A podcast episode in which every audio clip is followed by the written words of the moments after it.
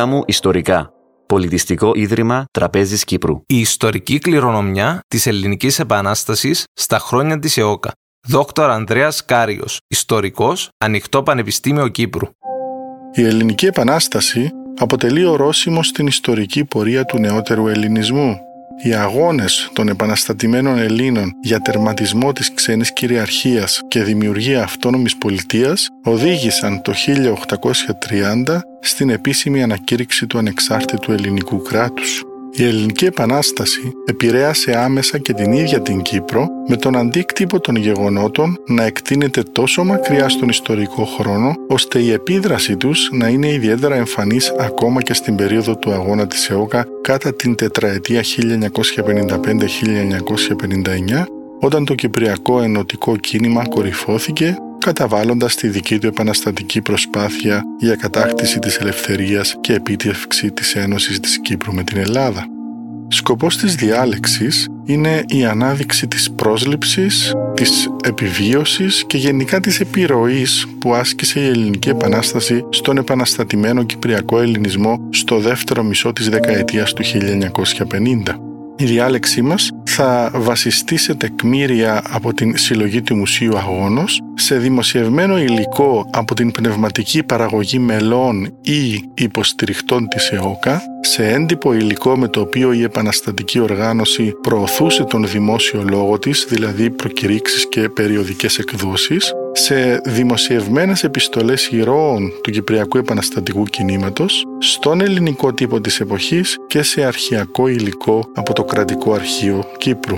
Το Κυπριακό Ενωτικό Κίνημα, εμπνεόμενο από την επιτυχία της Ελληνικής Επανάστασης και την επίσημη ανακήρυξη του ελληνικού κράτους το 1830, εξελίχθηκε με σαφείς εκδηλώσεις κατά τις δεκαετίες που ακολούθησαν την ελληνική παλιγενεσία. Η επιθυμία για εθνική ολοκλήρωση εκφράστηκε μέσω του Κυπριακού Εθελοντικού Κινήματος. Όπως είχε συμβεί και στον αγώνα του 1821, Κύπροι εθελοντές προσέφεραν τις υπηρεσίες τους εντασσόμενοι σε ελληνικά ένοπλα σώματα κατά τη διάρκεια όλων των πολεμικών συγκρούσεων που απασχόλησαν το ελληνικό κράτος στον 19ο και στον 20ο αιώνα. Μετά την έναρξη της Βρετανικής Απικιοκρατίας στην Κύπρο το 1878, οι ετήσιμοι εορτασμοί της επαιτίου της 25ης Μαρτίου συχνά αποτέλεσαν αφορμή για προβολή του αιτήματος για ένωση. Το γεγονός αυτό μαρτυρείται σε βρετανικές υπηρεσιακές αναφορές της περίοδου. Τον Μάρτιο του 1921, οι εορτασμοί για την εκατονταετηρίδα από την έναρξη της Ελληνικής Επανάστασης και η απόφαση των απικιακών αρχών να απαγορεύσουν τις δημόσιες εκδηλώσεις εκτός από την δοξολογία στις εκκλησίες και τους εορτασμούς σε ιδιωτικούς χώρους, οδήγησαν σε αντιπαραθέσεις και επεισόδια μεταξύ της απικιακής αστυνομικής δύναμης και των Ελλήνων Κυπρίων πλήθος διαδηλωτών προέβησε λιθοβολισμό των αστυνομικών που προσπάθησαν να διαλύσουν διαδήλωση στη Λευκοσία, ενώ το αστυνομικό άγημα διατάχθηκε από τον επικεφαλής του να ετοιμαστεί για τη ρήψη πυροβολισμών εναντίον του πλήθους. Τελικά, η παρέμβαση του ηγουμένου της Μονής Κίκου ήταν καταλητική για τη διάλυση του πλήθους, την αποτροπή πραγματοποίησης της απειλής της αστυνομίας και την αποφυγή θανάσιμων απολειών. Αντίθετα, οι εορτασμοί της Εθνικής Επαιτίου το 1930 στα εκατοντάχρονα από την ανακήρυξη του ελληνικού κράτους διεξήχθησαν χωρίς επεισόδια και μεταπάσεις μεγαλοπρεπίας. Όπως παραδίδει ο τύπος της εποχής, η επέτειος της 25ης Μαρτίου εορτάστηκε σε παγκύπρια κλίμακα. Μάλιστα, στις εκδηλώσεις στη Λευκοσία, η συμμετοχή του πλήθους κοιμάθηκε μεταξύ 15 και 20 χιλιάδων, σύμφωνα με υπολογισμούς 4 με 5 χιλιάδες Έλληνες Κύπροι προσήλθαν από τα χωριά. Ταυτόχρονα, η επέτειος της έναρξης της Ελληνικής Επανάστασης αξιοποιήθηκε από τον Κυπριακό Ελληνισμό και για την ανάληψη πολιτικών πρωτοβουλειών και διεκδικητικής φύσης. Δύο εκ των τριών δημοψηφισμάτων υπέρ της Ένωσης κατά τη διάρκεια της Βρετανικής Απικιακής Κυριαρχίας, δηλαδή τα δημοψηφίσματα της 25ης Μαρτίου του 1921 και της 25ης Μαρτίου του 1930, πραγματοποιήθηκαν στο πλαίσιο των επαιτειακών εκδηλώσεων που αναφέρθηκαν προηγουμένως. Εκτός από τον μακροπρόθεσμο αντίκτυπο της Ελληνικής Επανάστασης σε επίπεδο μνήμης και εθνικών επιδιώξεων, δηλαδή το αίτημα για Ένωση Κύπρου-Ελλάδας, Το Κυπριακό Ενωτικό Κίνημα διαποτίστηκε από την ιστορική κληρονομιά της με συγκεκριμένα παραδείγματα όταν κατά την τετραετία 1955-1959 έλαβε επαναστατική μορφή υπό την καθοδήγηση της ΕΟΚΑ. Πιο συγκεκριμένα, το ένοπλο ενωτικό κίνημα της Κύπρου για τον καθορισμό του επιχειρησιακού του προτύπου αντί να προβάλλει την αντιαπικιακή διάσταση της Επανάστασης στην Κύπρο με αναφορές σε άλλα αντιαπικιακά κινήματα, άντλησε παραδείγματα από εθνικοαπελευθερωτικούς αγώνες όπως την Ελληνική Επανάσταση και την περίοδο της Εθνικής Αντίστασης του 1941-1944. Δεν αποτελεί λοιπόν τυχαίο γεγονός η επίκληση που πραγματοποιεί ο στρατιωτικός αρχηγός της ΕΟΚΑ Γεώργιος Γρίβας Διγενής στην παράδοση υιοθέτησης του ανορθόδοξου πολέμου ως κουλτούρα διεξαγωγής ενός αγώνα. Ο αρχηγός της ΕΟΚΑ θεωρεί την Ελληνική Επανάσταση ως περίπτωση εφαρμογής των αρχών του ανορθόδοξου πολέμου. Σε σύγγραμμά του επεξηγεί τους λόγους που τον οδήγησε να επιλέξει τον ανταρτοπόλεμο για τη διεξαγωγή του απελευθερωτικού αγώνα στην Κύπρο. Ανοίγουν εισαγωγικά η ελληνική απελευθερωτική επανάστασης του 1821 ήρχισε με ανταρτοπόλεμον. Μολονότι δε βραδύτερον εδυνάμεις της ηξήθηκαν σημαντικός και τα μεν άτακτα σώματα οργανώθησαν στρατιωτικός, εν τούτης εμέθοδοι εοπίε υιοθετήθησαν γενικώς υπό του επαναστατικού στρατού ήταν μέθοδοι ανταρτοπολέμου διότι απέναντι ενός κατά πολύ ισχυρότερου στρατού ο ασθενέστερος δεν δύναται να χρησιμοποιήσει τα κλασικά μορφάς του αγώνος. Κλείνουν τα εισαγωγικά. Η επίδραση της ελληνικής επανάστασης ως επιχειρησιακό πρότυπο δεν εξαντλείται εδώ, εφόσον ο όρκος που έδινε κανείς για να γίνει μέλος της ΙΟΚΑ μοιάζει πολύ με τον αντίστοιχο που χρησιμοποιείται κατά τη διάρκεια μοίησης στη φιλική εταιρεία. Μελετώντας τους δύο όρκους, εντοπίζονται κοινά σημεία ως προς τις κύριες υποχρεώσεις των μοιημένων μελών στην κάθε οργάνωση, δηλαδή υπηρεσία στο βωμό της πατρίδας, πιστή υπακοή στην ηγεσία, μη αποκάλυψη μυστικών. Επίσης, η τιμωρία του παραβάτη του όρκου στην κάθε περίπτωση ήταν κοινή, δηλαδή ο θάνατος. Οι εορτασμοί της επαιτίου της 25ης Μαρτίου αποτελούν μια ακόμη πτυχή του απόϊχου της Επανάστασης του 1821 στον αγώνα της ΕΟΚΑ.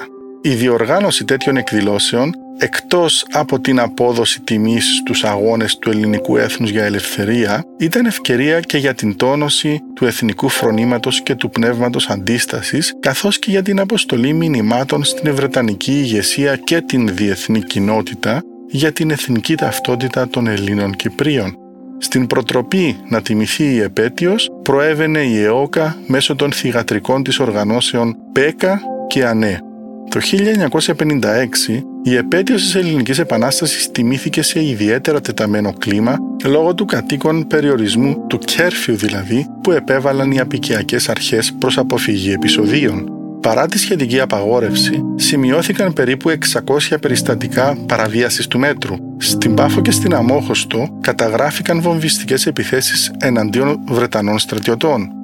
Το 1957, κατά την διάρκεια των εορτασμών της επαιτίου στη Λεμεσό, η απικιακή αστυνομία προσέφυγε στη χρήση δακρυγόνων αερίων για την αντιμετώπιση των διαδηλωτών. Στη Λευκοσία, δυνάμεις του Βρετανικού στρατού έκαναν χρήση ροπάλων για να διαλύσουν παρελάβνοντες νεαρούς διαδηλωτές. Το επόμενο έτος, η απικιακή κυβέρνηση δεν προέβαλε σοβαρά προσκόμματα στις εκδηλώσεις εορτασμού της επαιτίου, με αποτέλεσμα, όπως περιγράφεται γλαφυρά σε σχετικό δημοσίευμα εφημερίδας της εποχής, ανοίγουν εισαγωγικά, τα πλήθη των διαδηλωτών επλημμύρισαν όλους τους δρόμους της νήσου η οποία έπλεεν εις τας ελληνικάς σημαίας. Κλείνουν τα εισαγωγικά. Αξίζει να ληφθεί υπόψη ότι την 25η Μαρτίου τιμούσαν και οι έγκλειστοι στις φυλακές και τα κρατητήρια, αψηφώντας σε μερικές περιπτώσεις μάλιστα επιδεικτικά τις απαγορεύσεις που επέβαλε η διοίκηση των χώρων κράτησης.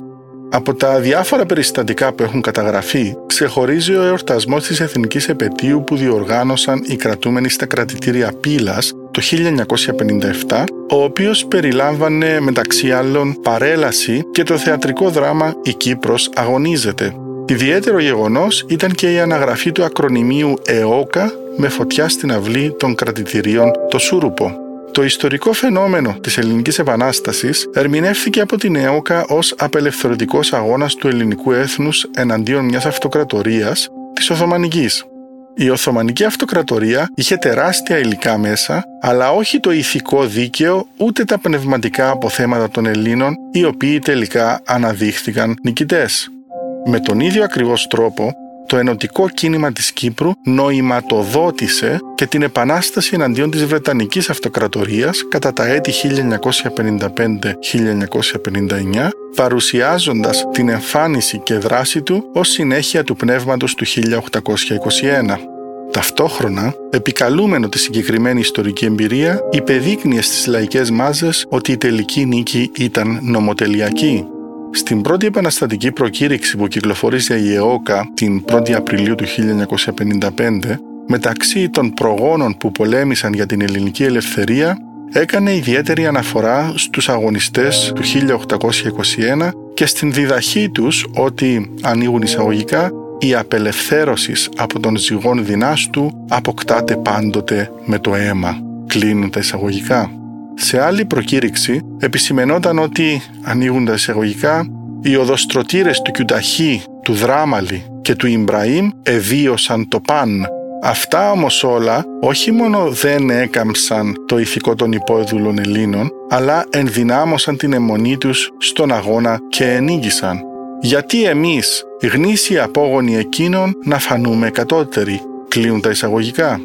Ακόμη πρέπει να συνυπολογίσουμε πως στις δημοσιεύσεις και το δημόσιο λόγο της ΕΟΚΑ εντοπίζονται αναφορές στους οπλαρχηγούς της Ελληνικής Επανάστασης και τα ηρωικά τους κατορθώματα ως αντιπροσωπευτικά παραδείγματα της άποψης ότι η ελευθερία κερδίζεται μέσω ξεσηκωμού. Στόχος τέτοιων αναφορών ήταν η υπόδειξη προτύπων για να παραδειγματίζονται τα μέλη της ΕΟΚΑ, Ταυτόχρονα, μέσω των ιστορικών παραλληλισμών με την Ελληνική Επανάσταση, η ΕΟΚΑ επεδίωκε να νομιμοποιήσει την επιλογή της για ένοπλο αγώνα, ώστε να κερδίσει τη λαϊκή συμπάθεια ή και ενεργή υποστήριξη, προϋποθέσεις δηλαδή απαραίτητες για την επιβίωση ενός επαναστατικού κινήματος στο δύσκολο από μορφολογικής σκοπιάς επιχειρησιακό έδαφος της Κύπρου.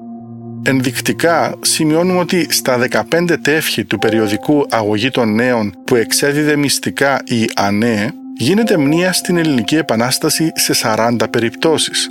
Ειδικότερα πραγματοποιούνται 12 γενικές αναφορές στο 1821, 5 σε προδρομικά γεγονότα της Επανάστασης, 12 σε γνωστούς οπλαρχηγούς της, 10 σε πολεμικά γεγονότα της και μία για τον Πατριάρχη Γρηγόριο τον Πέμπτο. Μία ακόμη ενδιαφέρουσα πτυχή του αντίκτυπου της ελληνικής επανάστασης στον αγώνα της ΕΟΚΑ σχετίζεται με την έμπνευση που αντλούσαν τα μέλη του ένοπλου ενωτικού κινήματος της Κύπρου. Η έμπνευση αυτή είχε διάφορες εκφάνσεις. Περίπου 200 πολεμικά ψευδόνυμα κωδικής τελεχών της ΕΟΚΑ προήλθαν από αγωνιστές της ελληνικής επανάστασης. Για παράδειγμα, Ανδρούτσος, Γενναίος, Διάκος, Δίκαιος, Ζαΐμις, Κανάρης, Κολοκοτρώνης, Μακρυγιάννης, Μπουμπουλίνα, Νίκη Ταράς, Πανουριάς, Τσάκος, Υψηλάντης και άλλα. Τα ψευδόνυμα αποτελούσαν ένα από τα μέτρα ασφαλείας που εφήρμοζαν οι αγωνιστές του επαναστατικού κινήματος για να αποφύγουν τον εντοπισμό τους από τις δυνάμεις του Βρετανικού απικιακού καθεστώτος. Ένα άλλο επαιδείο στο οποίο εντοπίζονται επιδράσεις είναι η καλλιτεχνική παραγωγή από τη μελέτη τραγουδιών ή ποιημάτων που συντέθηκαν την περίοδο του αγώνα της ΕΟΚΑ, συνειδητοποιούμε ότι τμήμα των εν λόγω δημιουργιών έλκει την έμπνευσή του από το θεματικό κύκλο της Ελληνικής Επανάστασης. Στο ποίημα των προγόνων μιμητές επισημαίνεται ότι ο ήρωας Γρηγόρης Αυξεντίου επέλεξε τον θάνατο από την παράδοση όπως έπραξαν πολλά χρόνια πριν και οι Σουλιώτισσες, πράξεις λαμπρές οι οποίες πέρασαν στην ιστορία.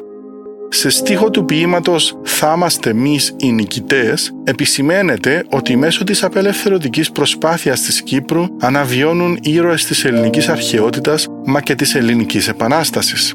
Ανοίγουν εισαγωγικά «Ο Λεωνίδας ζει ξανά και ο Διάκος στις ψυχές μας» κλείνουν τα εισαγωγικά.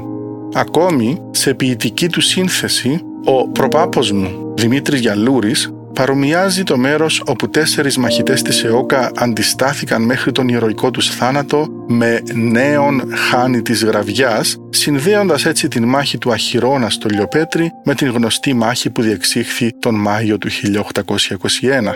Ο δε παππούς μου, ο Ανδρέας Κάριος, σε ποίημα που συνέθεσε τιμώντας πεσόντες της ΕΟΚΑ, σημειώνει. Ανοίγουν εισαγωγικά.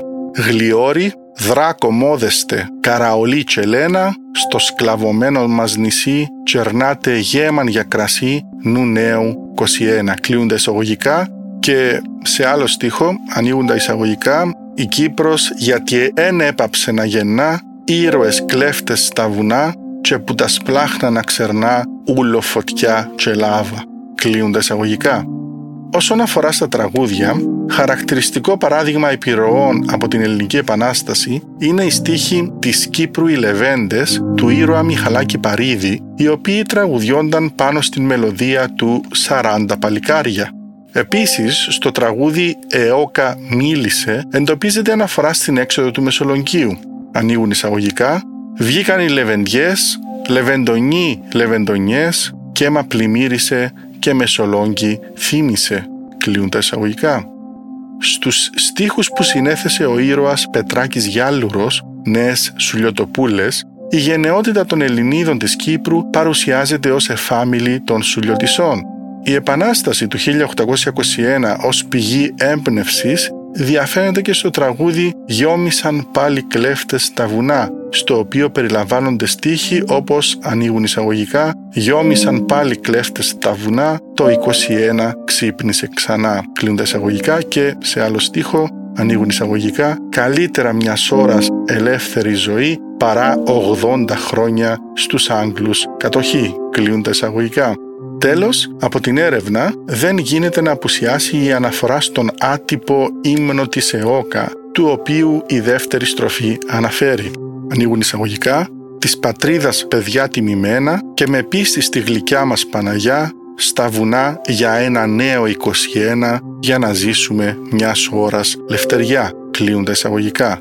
Οπωσδήποτε τα παραδείγματα είναι ποικίλα και δεν εξαντλούνται με τις αναφορές που πραγματοποιήσαμε προηγουμένως έμπνευση από την Επανάσταση του 1821 και τους αγωνιστές της αντλούσαν και τα μέλη της ΕΟΚΑ. Για παράδειγμα, στον εκθεσιακό χώρο του Μουσείου Αγώνος εκτίθεται το βιβλίο «Ήρωες του 21», το οποίο μελετούσαν μέλη της αντάρτικης ομάδας του ήρωα Γρηγόρη Αυξεντίου. Οι βιογράφοι του Αυξεντίου διασώζουν διάφορα περιστατικά ενδεικτικά της αδυναμίας που έτρεφε ο ήρωας για την Ελληνική Επανάσταση. Το 1948, όντας μαθητής του Ελληνικού Γυμνασίου Αμοχώστου, ο Αυξεντίου ερμήνευσε τον ρόλο του εκτελεσθέντος από τις Οθωμανικές Αρχές Εθνομάρτυρα Αρχιεπισκόπου Κύπρου Κυπριανού στη θεατρική παράσταση η 9η Ιουλίου 1821 εν Κύπρο. Αργότερα, Κατά τη διάρκεια του αγώνα της ΕΟΚΑ δεν έκρυψε τη συγκίνησή του όταν με δάκρυα στα μάτια διάβασε στους συναγωνιστές του τα λόγια του Θεόδωρου Κολοκοτρώνη ότι ο Θεός είχε βάλει την υπογραφή του για την απελευθέρωση της Ελλάδας. Συμπλήρωσε ότι το ίδιο ίσχυε και για την περίπτωση της Κύπρου. Σε μια άλλη περίπτωση, προειδοποίησε τους αντάρτες του να μην περιμένουν μεγαλεία και αναγνώριση μετά το τέλος της Επανάστασης στην Κύπρο, εφόσον και οι αγωνιστές της Ελληνικής Επανάστασης υπέφεραν λόγω της απουσίας τέτοιων τιμών. Επιπρόσθετα, ο ήρωας Κυριάκος Μάτσης σε επιστολή του χρησιμοποιεί την περίπτωση του παλαιών πατρών Γερμανού και την ανάγκη στην οποία περιέπεσε να δανειστεί χρήματα για να μπορέσει να συνεχίσει στην Ευρώπη το ταξίδι διαφώτισης υπέρ του αγώνα του 1821 όταν η ηγεσία των επαναστατημένων Ελλήνων σταμάτησε να τον ενισχύει ο Μάτσης αξιοποιεί το εν λόγω παράδειγμα για να υποδείξει σε συναγωνιστή του ότι η ηγεσία της ΕΟΚΑ δεν στέρισε χρήματα για την εξυπηρέτηση αναγκών της οργάνωσης όταν οι συγκεκριμένες δαπάνες ήταν δικαιολογημένες και αν παρουσιάστηκαν καθυστερήσεις, αυτές μάλλον οφείλονταν σε κακή συνεννόηση. Ο ήρωας Φώτης Πίτας γράφει ότι οι αγωνιζόμενοι Έλληνες Κύπροι ακολούθησαν τον παράδειγμα των προγόνων τους συμπεριλαμβάνοντας στις αναγορές του και την Ελληνική Επανάσταση. Ανοίγουν εισαγωγικά. Μήπως δεν είναι οι ίδιοι αυτοί οι Έλληνες που για εκατοντάδες χρόνια ζούσαν σκλαβωμένοι σε μια λιθαργική κατάσταση που δύσκολα πίστευε κανείς ότι είναι Έλληνες; Ναι, Από την ίδια ύλη φτιαγμένη είναι και η καρδιά της Κύπρου, από την οποία και η καρδιά των μαραθωνομάχων, των Σπαρτιατών, των κλεφτών του 21 και των παλικαριών του 40. Κλείνουν τα εισαγωγικά. Ο ήρωας Σάβας Ροτσίδης σε θεατρικό έργο του καλεί τους Έλληνες Κυπρίους τους οποίους θεωρεί απογόνους των αθάνατων ηρώων του 1821 να μιμηθούν τους προγόνους τους και χτυπώντας τους Βρετανούς να συντρίψουν τις αλυσίδες της σκλαβιάς. Αξίζει να αναφερθεί και η περίπτωση του ήρωα Γεωργίου Κάριου, αδερφού του ήρωα Ανδρέα Κάριου, ο οποίος προετοιμάζοντας την νεολαία της κοινότητας Αυγόρου για την επερχόμενη επανάσταση της ΕΟΚΑ, χρησιμοποίησε παραδείγματα σημαινόντων αγωνιστών του 1821 για να εμπνεύσει τους νέους. Όπως μας πληροφόρησε ο συγχωριανός του ήρωα Ανδρέας Αρναούτης, ανοίγουν εισαγωγικά, μας έκανε να νομίζουμε ότι ο Κολοκοτρώνης και οι άλλοι αγωνιστές ήταν θεόρατοι. Κλείνουν τα εισαγωγικά. Συνοψίζοντας, ο αντίκτυπος της ελληνικής επανάστασης είναι ευδιάκριτος στα χρόνια κορύφωσης του αιτήματος για ένωση στον Κυπριακό χώρο κατά την τετραετία 1955-1959. Η Ελληνική Επανάσταση αποτέλεσε έναν από τους βασικότερους πυλώνες ιστορικής κληρονομιάς μαζί με την αρχαιότητα και την περίοδο της Εθνικής Αντίστασης στους οποίους βασίστηκε το κίνημα της ΕΟΚΑ για την διαμόρφωση της φύσης του. Όντως, η ΕΟΚΑ εντόπισε στην ιστορική περίοδο 1821-1830 αναφορές για να εμβολιάσει το επιχειρησιακό της πρότυπο και τις πρακτικές μοίησης μελών, Επίσης, για να αναδείξει την εθνική ταυτότητα των Ελλήνων Κυπρίων, να κερδίσει την συμπάθειά τους, να τονώσει το εθνικό τους φρόνημα και μέσω της παρουσίασης προτύπων αγωνιστικότητας και αυτοθυσίας να εμφυσίσει ή να ενισχύσει το αίσθημα ανυπακοής προς τις αποφάσεις του Βρετανικού απικιακού καθεστώτος. Ταυτόχρονα όμως, η Ελληνική Επανάσταση αποτέλεσε πηγή έμπνευσης για τους αγωνιστές της ΕΟΚΑ και γενικότερα τον αγωνιζόμενο κυπριακό ελληνισμό. Το γεγονός αυτό αντικατοπτρίστηκε ποικιλόμορφα τόσο στην λαϊκή καλλιτεχνική παραγωγή όσο και στην επιστολογραφία ηρώων που έπεσαν μαχόμενοι στις τάξεις της οργάνωσης. Συνεπακόλουθα, λαμβάνοντας υπόψη τα τεκμήρια που παρουσιάσαμε, καταλήγουμε αβίαστα στο συμπέρασμα ότι η απελευθερωτική επανάσταση των Ελλήνων ο αγώνας δηλαδή του 1821 άφησε ανεξίτηλη τη σφραγίδα του στην τελευταία έθνικο-απελευθερωτική επανάσταση του ελληνισμού, τον αγώνα της ΕΟΚΑ της περίοδου 1955-1959.